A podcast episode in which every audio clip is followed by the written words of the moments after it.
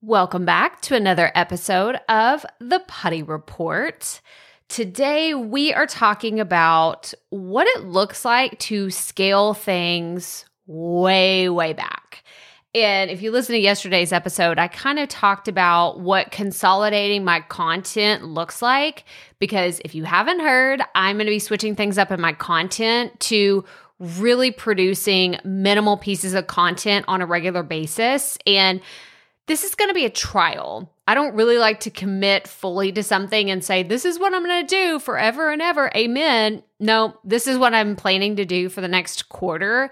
And scaling way back really looks for most people what a typical creator would put out on a regular basis. So I'm going to be putting out one podcast episode a week, one YouTube video a week, my email newsletter, and these podcast episodes here. So, as far as daily content or regular content, this is it. Like the potty report will continue to be my daily episodes. But for the podcast, I actually, as of me recording this, here we are at the beginning of April, I already have all of April's content for the podcast recorded. It's done because I recorded so much. I batched a ton of interviews in February, which looking back was a godsend that that's how my schedule works. So I already have all of those episodes done and I'm using I'm reusing, repurposing some of that for YouTube, but then I went ahead and recorded some content for YouTube. So April is done.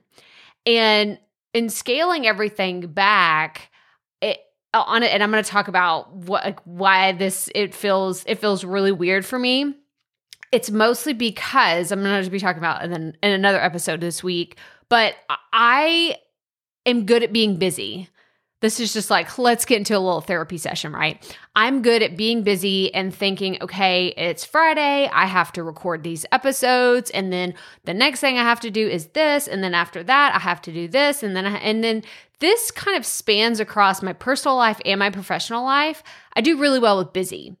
And so when I don't have as much going on, it kind of feels like this awkward, well, what am I supposed to do next? And that is because simply I haven't started my new job yet. There's this like holding pattern right now before I get started later in April. And so what I'm doing is I want to set myself up for success that whenever I start this new position, I'm not thinking about my content. I'm not thinking about, well, you know, I started this, but I really want to be working on my YouTube stuff or I really want to be working on my podcast. I didn't want any of that to be a distraction for me, especially the first month that I get started and the first quarter, the first three months of getting started. I didn't want to have that pressure of having to be in two different places at once or having to get up really early to work on my content or stay up really late and miss out on family time with my kids and my husband because I'm trying to have one foot fully planted in both worlds. I didn't want to do that. So, what I'm doing is I'm scaling everything back to a manageable, reasonable type of content strategy that I know will work for me.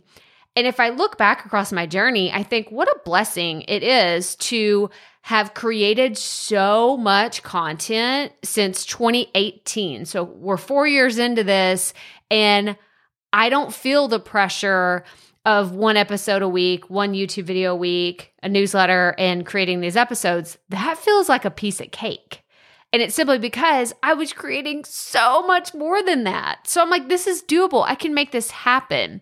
But I wanted to just share with you what it looks like to scale back. I went ahead and updated all my Google calendars, like my Google Sheet and my Asana. I've updated it to be what I need it to be. So whenever I do sit down to record something, create a piece of content, I'm not wasting any time if I only have 30 minutes in the morning to work on this, I'm going to make the most of those 30 minutes and only work on the things that really matter. So that's really what it's been looking like to scale back in my business and in my content. And I will continue to share more of the process and the stages with you as they happen.